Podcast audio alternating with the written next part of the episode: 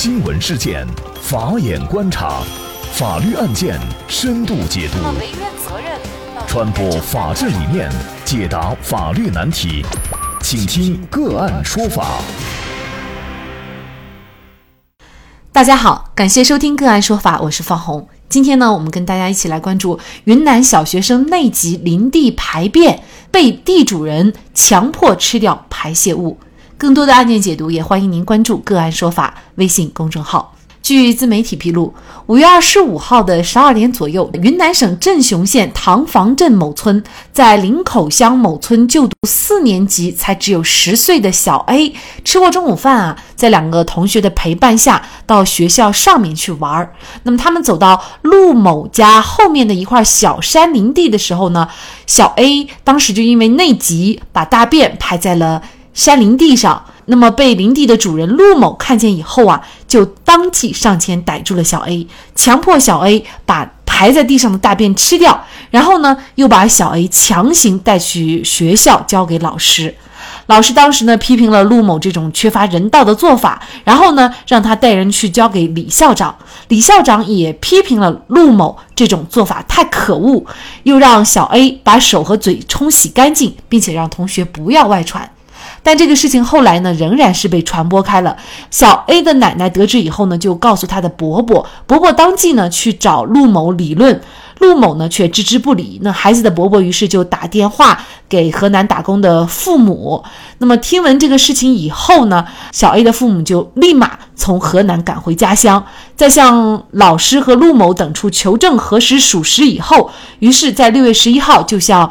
林口派出所报了案，那么林口派出所最终查证属实以后，在六月十三号对陆某做出了行政拘留十天的决定。而小 A 的父母就表示，孩子受到侮辱以后啊，连续几天出现身体不适，并且造成了巨大的心理创伤。那么他们目前也正在寻求律师帮助。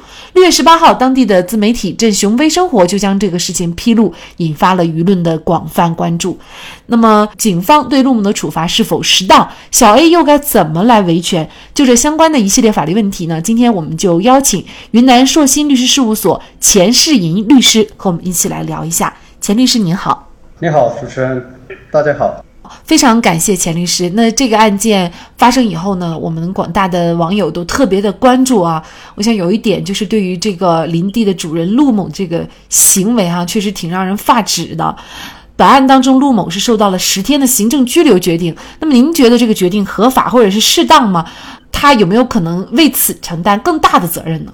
对于本案当中陆某的行为，从表面上看，一般人看了的话，这个行为呢确实不符合道德和这个法律的规定。作为受害人，这个小 A 他是一个儿童。并且在那个农村那种特殊的地方，在林地里边内积之后，嗯，拉了大便，这个事情其实，在农村来说，也是也不属于很特别的事情，也属于司空见惯的事情。那么，对于这个事情发生之后，陆某的行为对小 A 做出这个行为，叫他把自己的大便吃了，这个行为呢，构成了违法和犯罪的一个行为。首先。你说正常人怎么可能会吃大便，并且对一个儿童来说，在内急的情况下到他的林地方便一下解个手，仅仅是从卫生的角度来说，不符合一般的这个卫生常识。但陆某叫强迫小 A 把自己解出的大便吃了，这个行为呢，既违反了《中华人民共和国治安管理处罚法》，也符合这个《中华人民共和国刑法》。所规定的这个侮辱罪的行为，公安机关对陆某首先是进行这个治安处罚。那么这个行为其实对于社会来说影响是非常大的一个行为。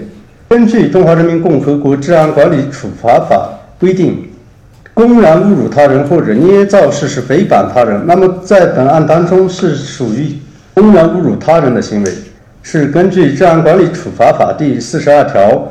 第二款的规定，处以十日的拘留。本案来说，它的社会影响非常的恶劣。为什么又会上升到公安机关将其列为刑事案件进行处理？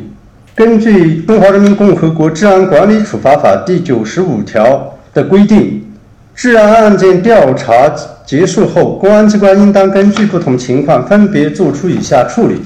该条款是这样规定的：确有依法应当给予治安管理处罚的违法行为的，根据情节轻重及具体情况作出处罚决定；二、依法不予处罚的，或者违法事实不能成立的，作出不予处罚决定。那么，在第三款是这样规定的：违法行为已涉嫌犯罪，移送主管机关依法追究刑事责任。在本案当中，陆某的行为已涉嫌刑法第二百四十六条，以暴力或者其他方法公然侮辱他人，或者捏造事实诽谤他人，情节严重的，处三年以下有期徒刑、拘役、管制或者剥夺政治权利。前款罪告诉的才处理。但是严重危害社会秩序和国家利益的除外。那么在本案当中，是属于一个公然侮辱他人人格的行为，并且受害人是一个儿童。在我们国家，对于妇女儿童来说，是处于弱弱势群体的这么一个人权。那么在《妇女和儿童保护法》及我国的治安管理处罚法及《中华人民共和国刑法》对这个。陆某这这个违法行为的处罚的规定都有明确的规定。那么在本案当中，现在这个公安机关呢也意识到这个陆某行为的社社会危害性的严重性，将治安案件转为刑事案件进行侦办，这个是符合法律规定的。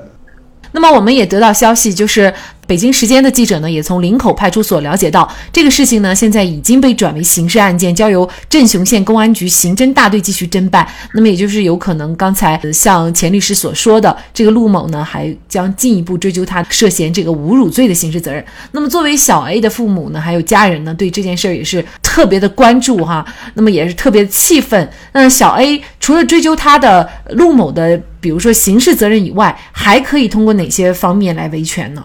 追究陆某的刑事责任是通过法律来维权。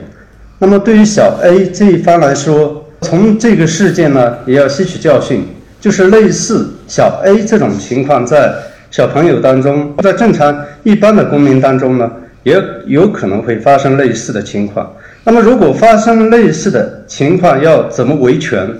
如果是未成年人，首先可以向监护人反映，向父母啊，还有老师，还有相关政府部门，向基层民政组织啊、基层政府，最直接最快的就是向公安机关报案。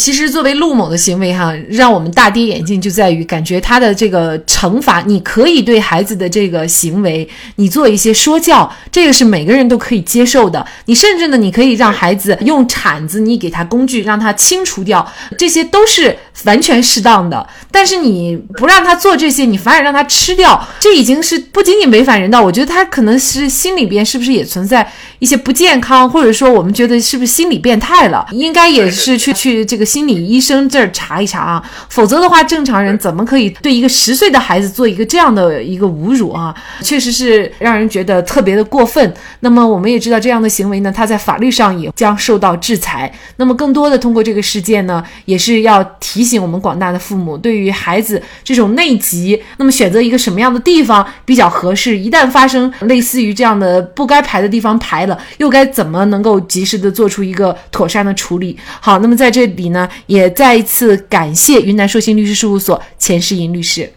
那么大家如果想获得我们本期节目的全部图文推送，大家可以关注我们“个案说法”的微信公众号，公众号里面搜索“个案说法”就可以找到我们加以关注了。您输入“内急内急”，就可以获得今天节目的全部推送。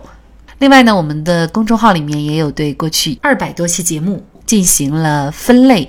我们把它们分为了民事、刑事、婚姻家庭、行政类案件，大家可以根据自己的需要啊进行查看。另外呢，里面也有我们嘉宾的详细介绍。如果您在生活、工作、生意当中遇到一些法律问题，寻求解决，也欢迎大家向我们进行咨询。您可以直接添加幺五九七四八二七四六七的微信号进行咨询，也可以直接电话咨询。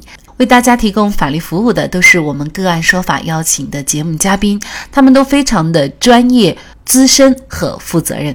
如果您觉得我们的节目对您有帮助，那支持我们的方式就是关注我们的公众号进行转发分享。感谢您的收听，我们下期节目再见。